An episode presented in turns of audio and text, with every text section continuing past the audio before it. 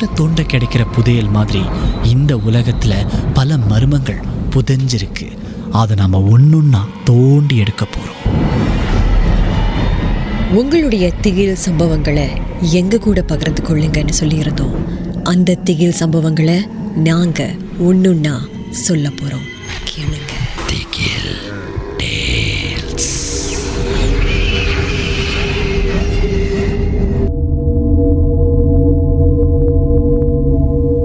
அன்று இரவு நடந்த அந்த சம்பவத்தை இப்போ சொல்லணும்னு நினைக்கும் போது கூட அன்னைக்கு நடந்த சம்பவம் ஒவ்வொன்றும் என் கண் முன்னால் வந்து போகுது.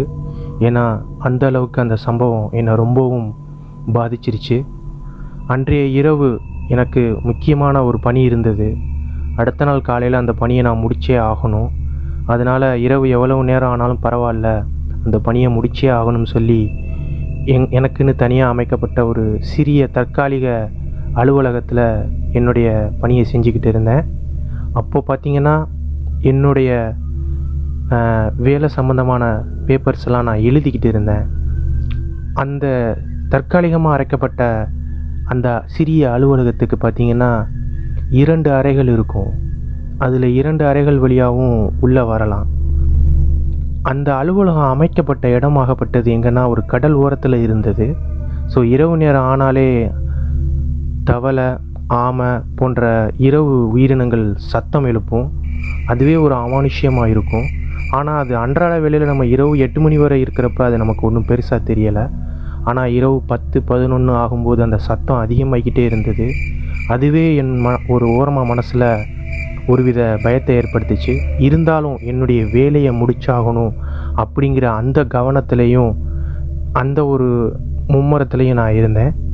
அப்போதைக்கு அந்த என்னுடைய அலுவலகத்தில் முதல் கதவு அந்த கதவு ஒரு திருகிற மாதிரியான ஒரு கதவு. அப்போ யாரோ ஒரு நபர் அதை திருகி திறந்து உள்ளே வர முயற்சிக்கிறதா என் நான் ச சத்தம் கேட்டேன். சரி யாரோ ஒரு நபர் உள்ளே வராரு போல இருக்குது அவரோட இரவு வேலையை முடிச்சுட்டு வராரு போல். ஏன்னா அப்போதைக்கு மணி ஒரு பத்து இருக்கும். சரின்னு நானும் சாதாரணமாக விட்டுட்டேன். ஸோ திறந்த அந்த அந்த திறக்கிறதுக்கான முயற்சிக்கான சத்தம் மட்டும் கேட்டது ஆனால் கதவு திறக்கலை. அப்போது நான் நினச்சேன் சரி வந்தவர் ஏதோ போயிட்டாரு போல அப்படின்னு சொல்லி என்னோட மூளை சொல்லுது. ஆனால் நான் என்னோட பணியை தொடர்ந்து செஞ்சுக்கிட்டே இருக்கேன். என்னோட எழுதுகிற வேலைகளை நான் செஞ்சுக்கிட்டே இருக்கேன்.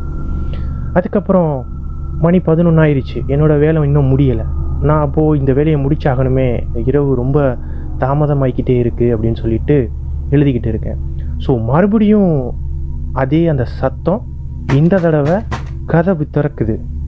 அது வந்து என்னுடைய வலது கண்ணில் நான் பார்க்குறேன். கதவு திறக்கிறத என்னோடய வலது கண் பார்க்குது. ஆனால் நான் எழுதுறதுல மும்முரமாக இருக்கேன். சரி அந்த நபர் மீண்டும் வர்றாரு போல இருக்கு அப்படின்ட்டு.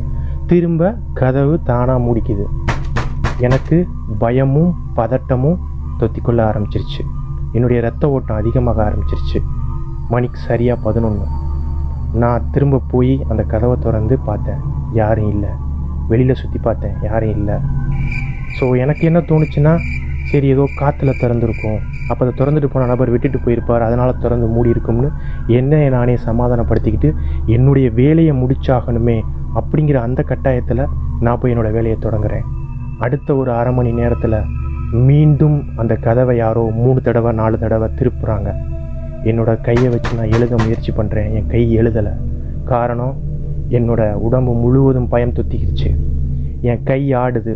என்னால் ஆங்கில வார்த்தைகளை எழுத முடியலை. என்னுடைய கை நடுக்கத்தையும் ஆட்டத்தையும் என்னால் நிப்பாட்ட முடியலை.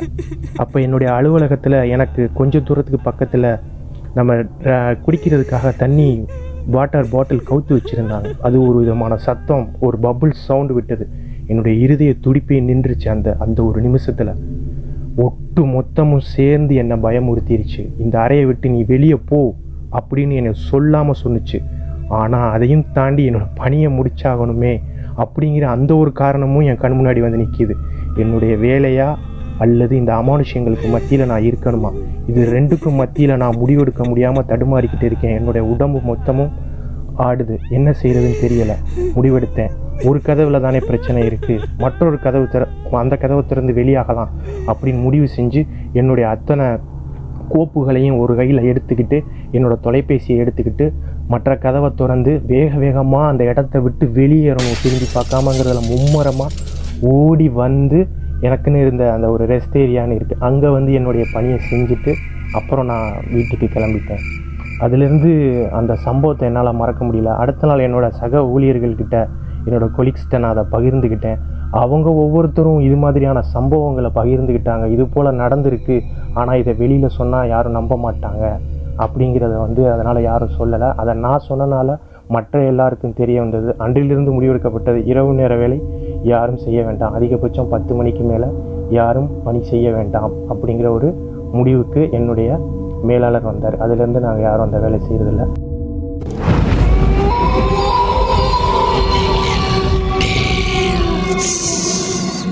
இந்த உண்மை சம்பவங்கள் உங்களுக்கு ஒரு பொழுதுபோக்காக அமையணுக்காக தான் தயாரிக்கப்பட்டிருக்கு.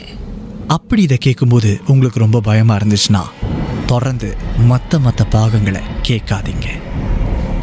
திகில்